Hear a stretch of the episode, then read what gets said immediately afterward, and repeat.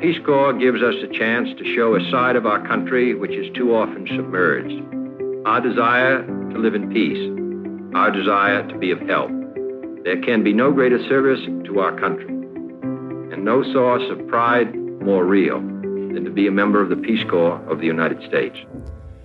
Hello, everybody, and welcome to another episode of the My Peace Corps Story podcast. I'm your host, Tyler Lloyd, and I'm here to help tell the stories of current and returned Peace Corps volunteers. If you like what you hear today, be sure to connect with me over on Instagram at My Peace Corps Story, on Facebook by searching for My Peace Corps Story, and as always, over at mypeacecorpsstory.com.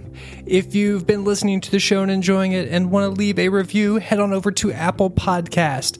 Five star reviews are extremely appreciated, but more than anything, I want to know what you think so I can better serve my audience. And speaking of five star reviews, the most recent one review comes from Whistle Stopping, but and they say bring back Tasha, five stars. Tyler, thank you so much for this podcast. I can't tell you how many times a day I try to tell people I served in the Peace Corps only for them to ignore me. Well, that is rude. It's just so great to hear from like minded people. A little unsolicited advice if you want to keep this reviewer coming back for more, bring back Tasha, Prados Troll Army.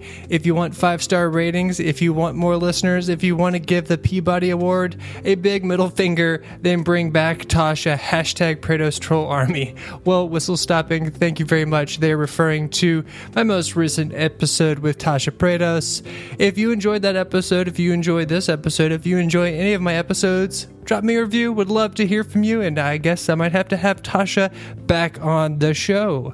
For this week's episode, I sit down and talk with Brittany Farrell about her service in Ghana from 2010 to 2012, all the amazing things she did, and what she's been doing since then. I think you guys will really enjoy. So without further ado, this is This is This is this is my my Peace Corps Peace Corps my Peace Corps my Peace Corps story. story. story. Brittany Farrell. This is my Peace Corps story. hey Brittany, how are you doing? I'm good. How are you doing? Doing well and excited to talk to a fellow West African volunteer who uh, apparently I have been through your village technically uh, where you served as, as a Peace Corps volunteer uh, on my vacation that I took going down from Burkina Faso uh, into Ghana. Uh, so I'm excited to hear your stories, your service, and all the stuff that you've been doing uh, since you COS'd. Awesome. Yeah, that is cool that we have that connection. Mm-hmm. Yeah, and yeah, and you were able to go to Burkina, so yeah, we could probably share a lot of stories back and forth. I'm But let- sure. yeah, but let's start off by letting the listeners know a little bit about yourself. Where are you originally from in the United States, and what were you doing right before you applied for the Peace Corps? Very good question. So I'm um, from Birmingham, Alabama. I grew up there. Um, and when I was in college, I studied abroad in Australia. Um, and I took a little trip over to Thailand on my spring break from studying abroad in Australia. And um, went up and did like a trek up into the Northern Hill tribes. Fell in love with living in like a village community and was like, how can I go back and do this on a more long term basis? Um, and so I started applying for Peace Corps um, during that time, like in 2007. So like two years before I even was going to graduate college to to go to Peace Corps, um, I had started, you know, going ahead and getting the applications in because back then. Um, the application process was like a year long thing, as I'm sure you remember as well.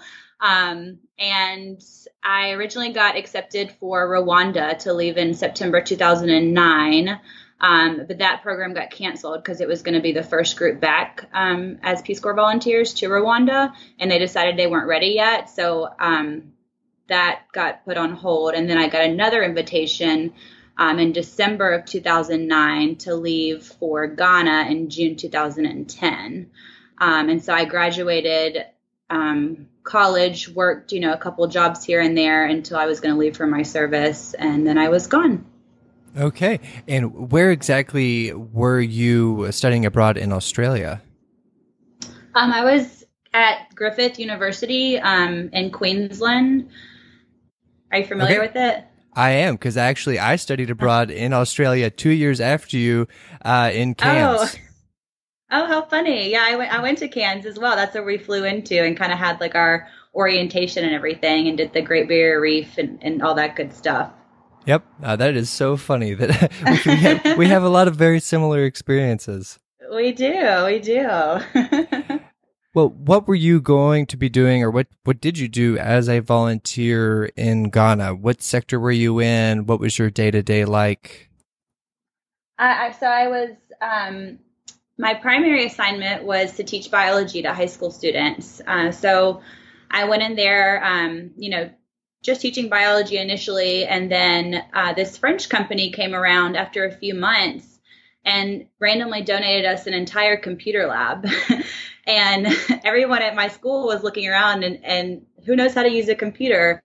Um, and then our headmaster determined that, oh, we have a white lady, so um, we'll let her be the head of the IT department as well. So not only was I teaching biology, but I also became head of the IT department um, at my school, which was really funny because I, I, I, wouldn't consider myself a tech person by any means, but you know, when the uh, opportunity presents itself, you figure out how to to rise to the occasion in, in Peace Corps and, and just make the best of it. So so that's what I did. Um, and I had students who you know came from villages who um, had never had electricity before, and they were afraid to even touch the computer. Um, some of them even thought that you know the computer had demons in it, um, which was like a really extreme situation. Um, but then I had other students who you know it came natural to them, and like I had to to get extra curricular class time for them to come back and, and progress ahead of the rest of the students. So that was a really cool thing um, to get to experience was the different levels and how quickly some people can you know um, learn technology and, and take to it. And so I spent most of my time, other than you know, teaching the regular curriculum with biology, um, just figuring out a way to introduce um, communications and technology to students in Ghana, which to me felt like teaching them how to type. You know, we use Mavis Beacon, which I know a lot of us in America have also used Mavis Beacon um, to learn to type. So that was fun getting them to also learn that program. Um, and then I taught them how to use like Microsoft Word. Um, and then honestly, like just teaching them how to like turn on and turn off the computer and click um, was a big part of the lessons as well. Uh, and it, it, ended up being a really enjoyable part of my service. Mm-hmm. Yeah, it's always funny how some of the projects that we enjoy the most are definitely the ones outside of our sector or outside of what we think we're initially going to be doing as volunteers. Yeah, absolutely. Um, you know, and then uh, you know we take on as many secondary projects as you can as you can during Peace Corps. Um, so I, I found out that my region in Ghana um, had a relatively higher rate of HIV um, in the country. I mean, Ghana as a as a whole, their HIV rate's about the same as America, so it's not as as um, as staggering as, as some other countries in Africa. But um, for our region, there was a lot of stigmatization, a lot of um, lack of, of education and awareness of how it's transmitted. And so um, I started writing a lot of PEPFAR grants. And um, I think most of us in Peace Corps will know, know, what that means, but it's the President Emergency Plan for AIDS Relief. And um, it's a, a, program that's available for um, people outside of Peace Corps as well, but it's kind of taught to us, at least it was to us in Ghana, how to write those grants and how to carry out some of those projects um, while you're in country. And so I became um, a trainer for new Peace Corps volunteers and and kind of leading those projects as well, and, and was able to to do about three or four of them, I think, during my time in Ghana, which um, you know inspired a lot of the public health work that I even do um, today. Mm-hmm. And it sounds like you were very busy as a volunteer, but as we both know, uh, time moves at a different pace when serving as a volunteer. So you're left with a lot of free time on your hands. How did you, how did you spend that free time uh, living in a, a, a village or a town in Ghana? Oh man, I I became like the handicraft queen. I learned how to retile my entire bathroom because I thought I didn't want to have that concrete floor bathroom that most of us have, um, at least in Peace Corps Ghana. So I um, got some like grout and like you know one of those um, those tools that you level the the concrete mm-hmm. with, and I bought like the um, the ceramic tiles like in town, and I taught myself how to to tile my own bathroom. Um, I also got a lot of really cool, fun colored paint, and I painted my entire house. I then started drawing stencils of elephants and the world map and giraffes and anything else that I can think of all over my house. Um, when the country director came for a site visit once, he told me my house looked like a box of crayons. so, um, so yeah, just a lot of art projects, and then um, you know, kind of seeing what else my community needed. I um, offered.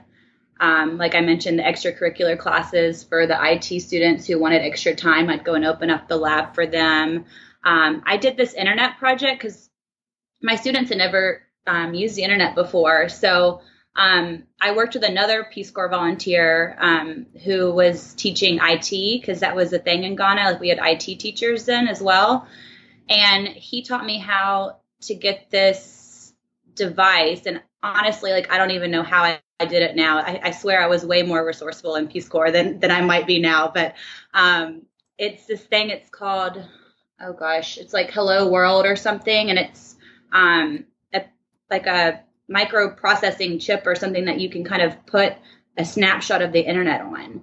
And mm-hmm. so I, we we downloaded a snapshot of the internet at one point in time onto this um, hard drive type thing, uh, and then I installed that into the router of the the IT lab at my school, um, and it was able to like kind of send a signal like the students were accessing the internet, but it was only that one point in time, um, which is fine because it still like let them see what the internet looked like and, and be able to search and do those things, um, which was really cool. So I spent a lot of time just coming up with new projects. I taught, um, you know, the the WASSCE exams. You remember those? The West African Secondary.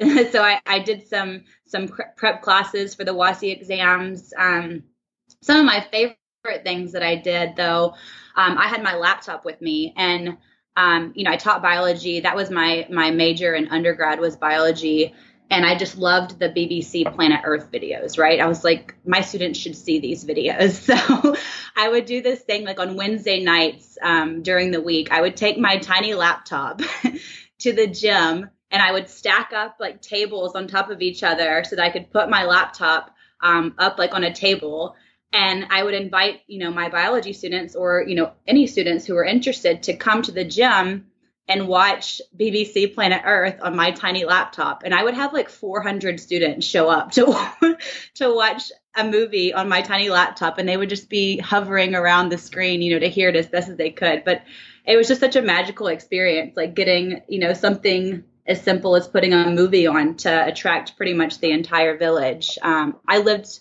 on campus at a boarding school. So it was like I was always with my students. Mm-hmm. Yeah, I did several things similar to that with movies. Didn't ever do uh, BBC type things, even though I absolutely love those. I also studied biology uh, in undergrad and love Planet Earth and all that stuff, but I couldn't find it. I couldn't find it in French. I, I would have loved to show that. I guess they could have. I guess they could have just seen the imagery, but I ended up showing them uh, kind of my favorite movies that I could find in French: Jurassic Park, Harry oh, nice. Potter, all the Marvel ones. But we had a a few little tiny projectors that volunteers could take and then take to their communities and show. So I got to kind of do that. But yeah, it was always a lot of fun just having a lot of people in your community come together just to watch a movie because it was something yes. that like they didn't do. Yeah, it, it was amazing.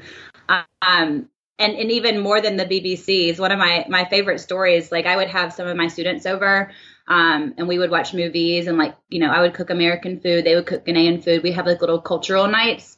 Um, and it, to give a little bit of context, I'm sure you understand, um, but like a lot of times in, in Ghana, the um, the students were often older than me um, mm-hmm. because mm-hmm. they would go back and they'd have to work before they could afford to go to secondary school because it's not um, paid for by the government or it wasn't at the time when I was there. Um, so usually only like one sibling would get to go to school, you know, if, if they came from more of a rural family. Um, and, and, then sometimes um, my students would be in their 30s, um, and I was in my 20s at the time because they would have to go and work first to, to be able to afford to go to school. And so um, my students sometimes felt like my peers um, as much as I did maintain those boundaries. But I did feel like they were oftentimes people that I could, um, you know, spend free time with as well as as be their teacher. So we would we would watch movies together. And um, one of my favorite stories is I had on Men in Black. And um, for those of you who like you know aren't familiar with the language in Ghana, they speak English. So I mean, you you can learn the the um the tribal languages or like the the most popular language or most commonly used language is Twi, which is the Ashanti tribe. But I lived in the north, and so it was mostly the Dagati tribe and the Dagati language.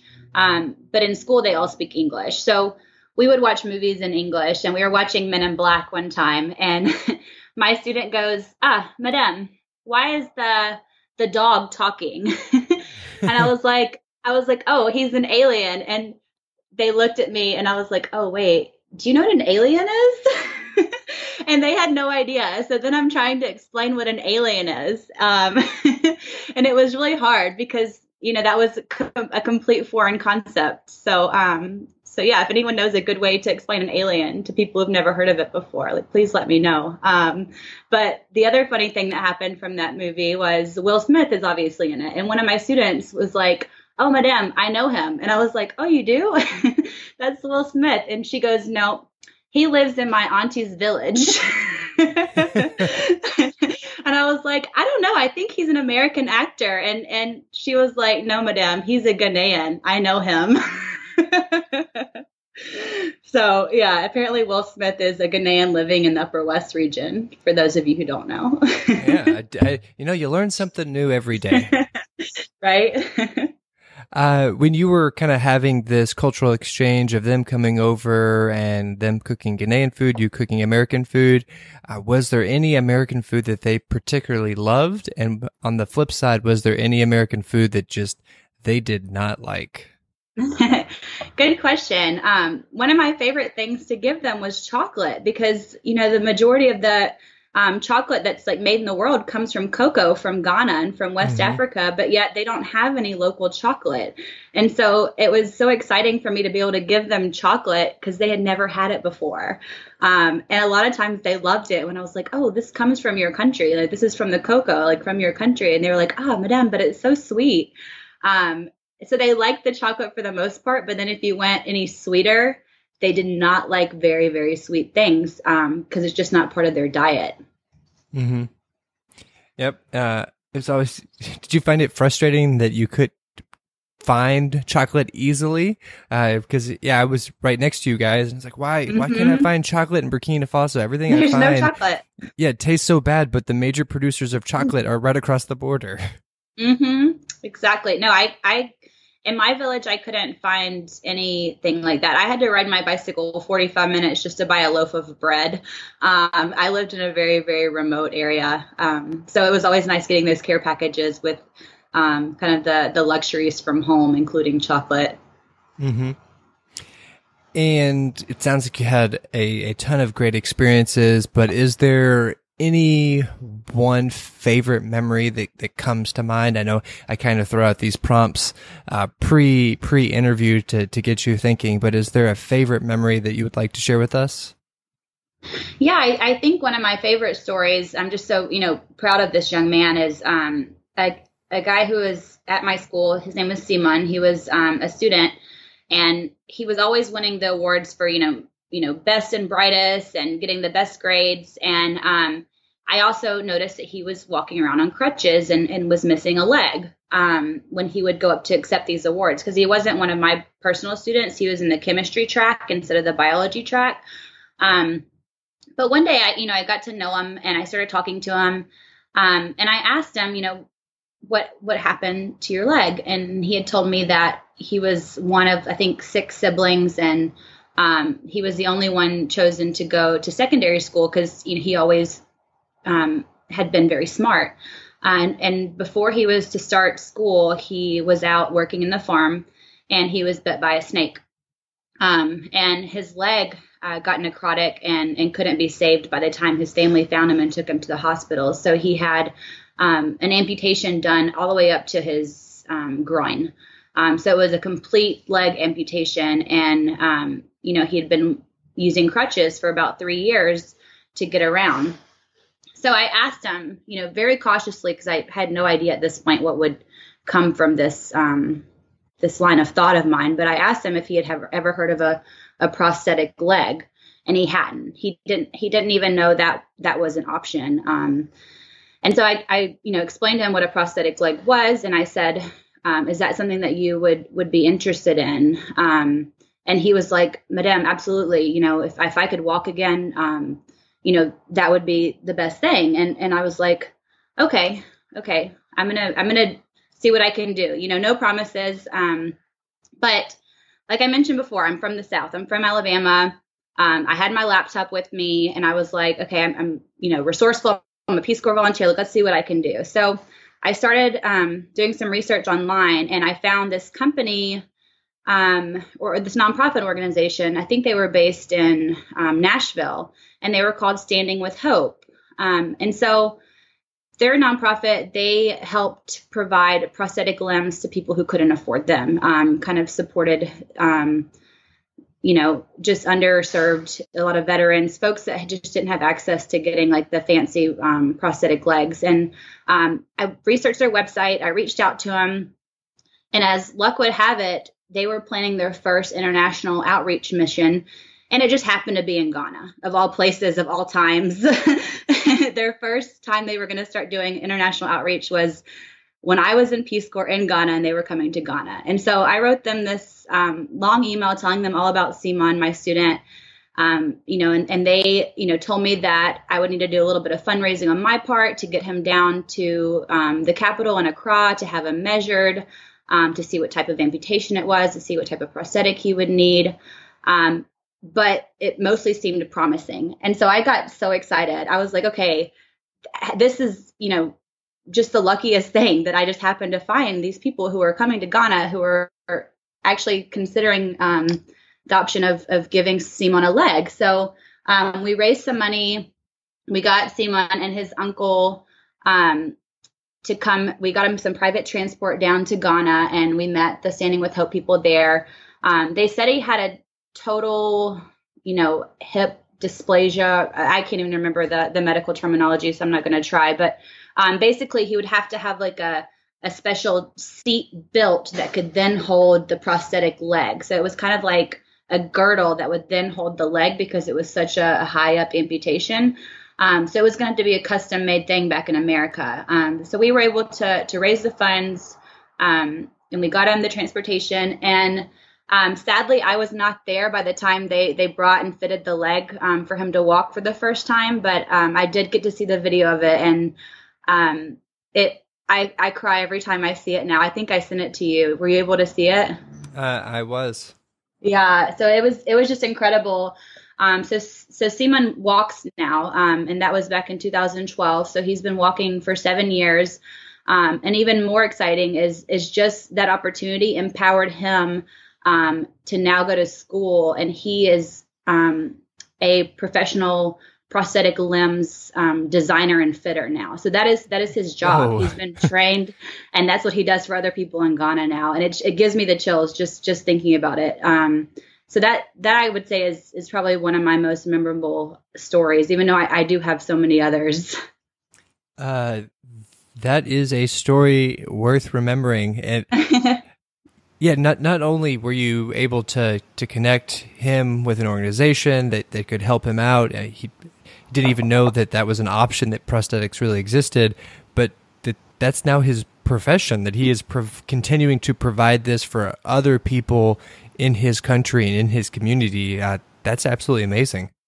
Yeah, and and I give him big props because uh, you know all I did was just put the idea in his head, and look how far he's taken it. Um, and I, I think that's what so many of us can can gain from Peace Corps is is just by us, you know, kind of giving people an idea or a resource that might not have had that before, um, and seeing the capacity that they already have to the places they can take that that resource or that, or that idea. And I've I've seen that time and time again. Um, and in the African context and specifically the Ghanaian context, um, you know, where where I spent my most time. Mm-hmm. Well, you have lots of happy memories from from your time in Ghana, but all Peace Corps volunteers uh, come against hardships, things that, that, that challenge them, that maybe question uh, their their purpose for being there, if they're actually doing any good. What what did you struggle with as a volunteer? Um, you know, I think we all go through that one year hump where you're, you're there after a year and you're like, oh, well, what am I doing? Like, do I still want to be here? Can I make it another year? Like, I think that's probably normal um, for most Peace Corps volunteers. And I, I can't pinpoint, you know, one specific thing at this time because when I look back at at my service as a whole, I just get, you know, just feel butterflies and happiness because, um, you know, the people and the connections and, and that I have even to this day. Um, but obviously, malaria sucked. Like, I had malaria two times in Ghana, and it was um, awful. Um, so I don't know. Did you have malaria in Burkina? Uh, I personally didn't have malaria, but we had malaria, of course, in, in the country. But I saw a few fellow volunteers who got malaria. One, I was kind of in our med unit for almost a month, and there was someone who was there with me who also had malaria, and he he looked like death. He looked like he could die at any moment. Like he just looked miserable. So I can I can't imagine what it's like to actually have malaria. Yeah, I, I had it a total of three times. Um, the first time, just as you said, I felt like death. Um, I had a fever of like 103 or 4 or something. I was hallucinating in and out of consciousness. There was no hospital or clinic for me to go to. Um, the closest one was like a 45 minute, um, you know, car right away, but there was no car. So, and then even when you could get to the hospital, there was no beds. You would have to bring your own mattress and you'd lay on the hallway, you know, of the floor. Um, there was no bathrooms, there was no food available, and and so I just decided to tough it out at my house in my village on my couch.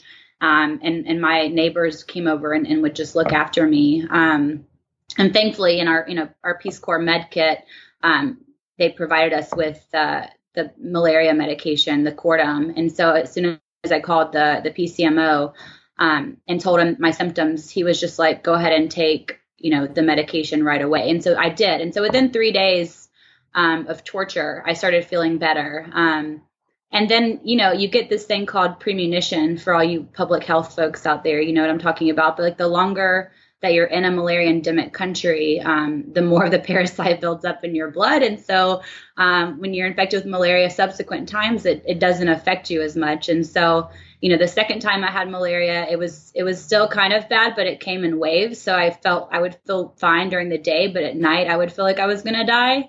Um, and then the third time I had it, um, I still went for a run that afternoon.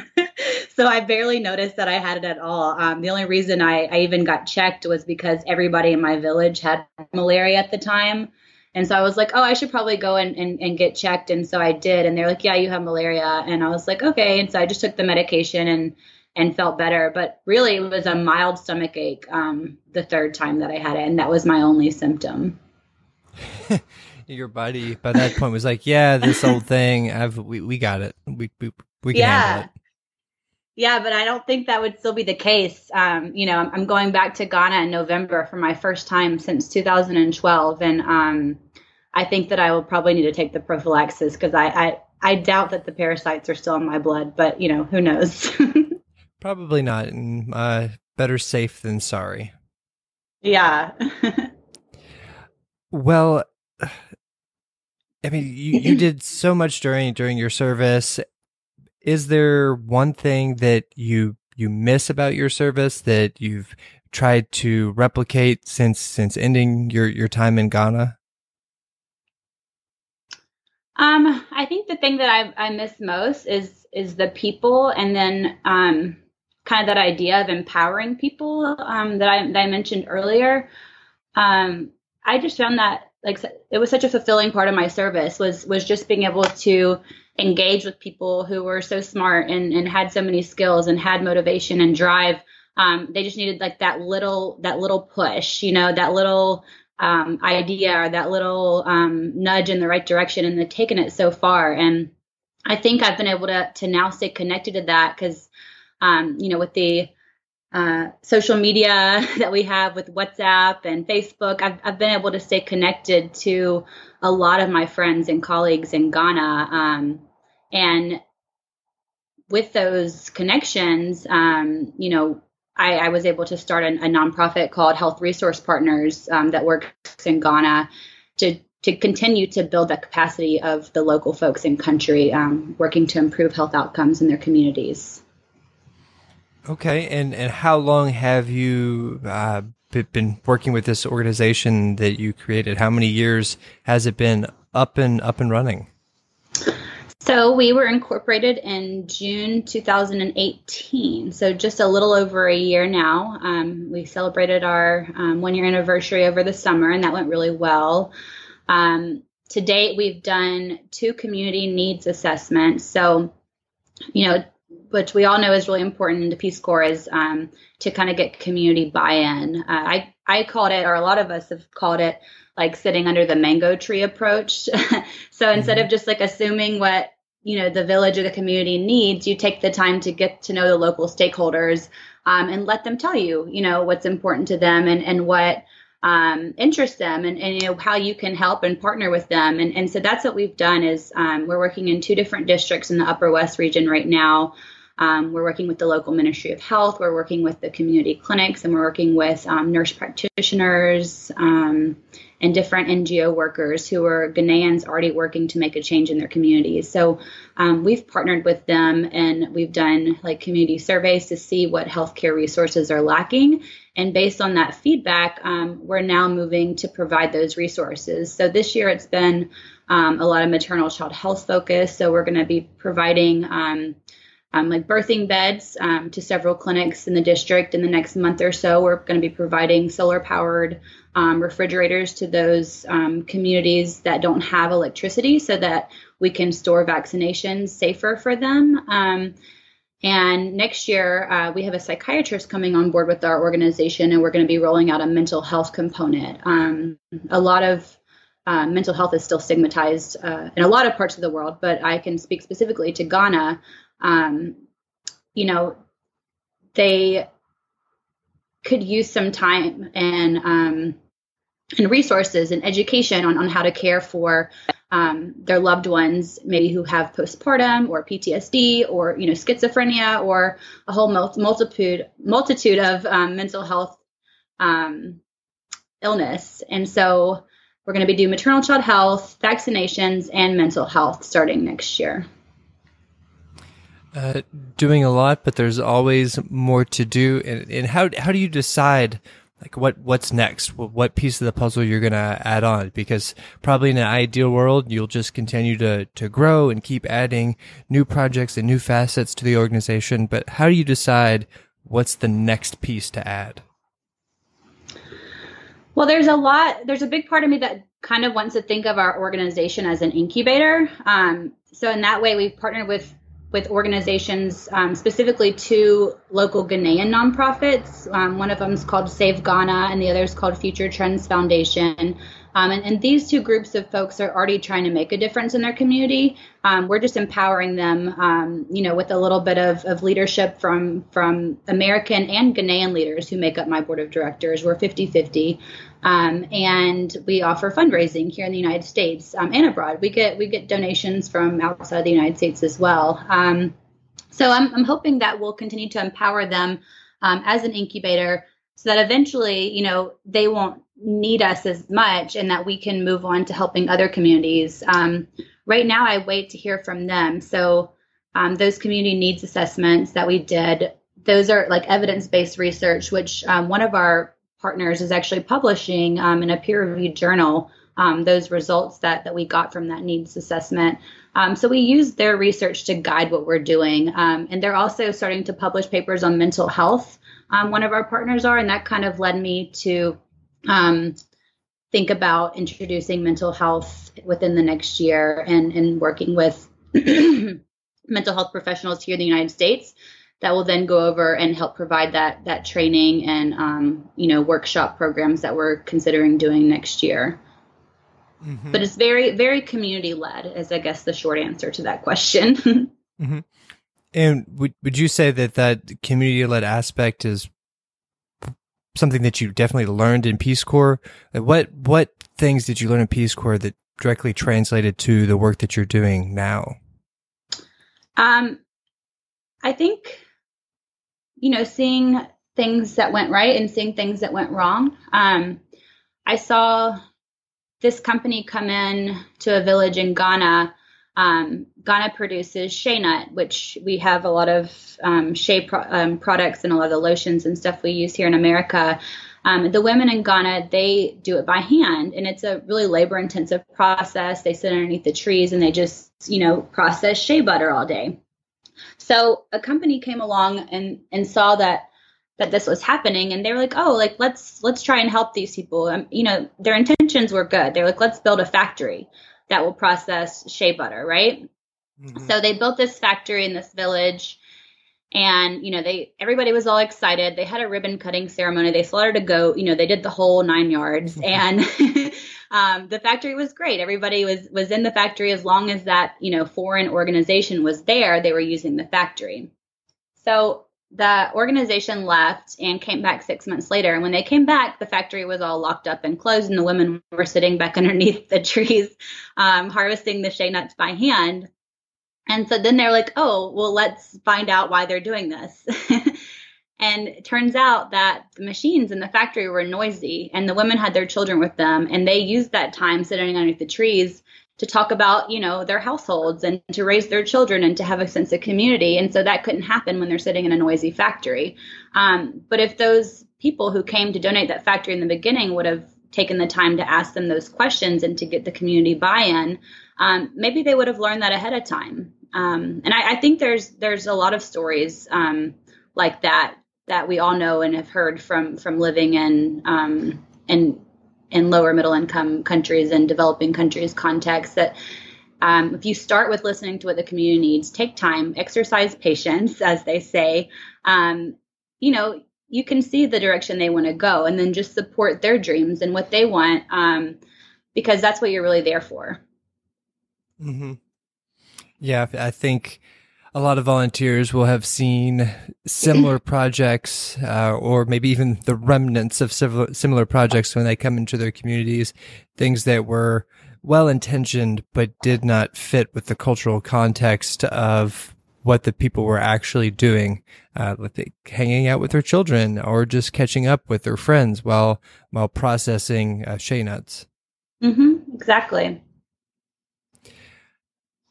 Well, is there anything else that you want to share with the the listeners of the podcast? You've got your organization now, your experience as a Peace Corps volunteer, all the experiences in between uh, those those two endpoints. Are the is there anything that you want to share with the listeners of the My Peace Corps Story podcast? Um, you know, we're always looking for people who who still want to stay connected to kind of um, um, giving back to the communities um, with with our nonprofit that we have now, Health Resource Partners, and so we have a board of directors of eight. Um, you know, like I mentioned before, it's it's made up of Ghanaians and Americans, and um, we hope to expand to other countries once we get things moving in Ghana. So. Um, I invite you to to look into our nonprofit Health Resource Partners and see how maybe you might want to be involved. We're always looking for people who um, who are passionate about continuing to kind of do things in the Peace Corps way and, and serve the countries that, that gave them so much. So um, if you served in Ghana or you know West Africa or really anywhere, and and you just say like, hey, that sounds cool. Like I, I always love to hear from people. Um, it's it's my passion project, um, and I hope to to continue it to grow and and get stronger partners to work with in the future. Mm-hmm. And what is the best way for someone to connect with you and your organization? Um, we have um, a website, um, www.healthresourcepartners.org, um, or you can email me directly. Um, my email is Brittany, B R I T A N Y, at healthresourcepartners.org.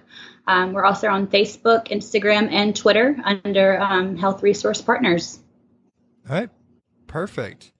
Well, I've enjoyed uh, hearing about your your experiences, uh, your um, amazingly impactful story of uh, working uh, with with the gentleman uh, in the prosthetic and what he's doing now.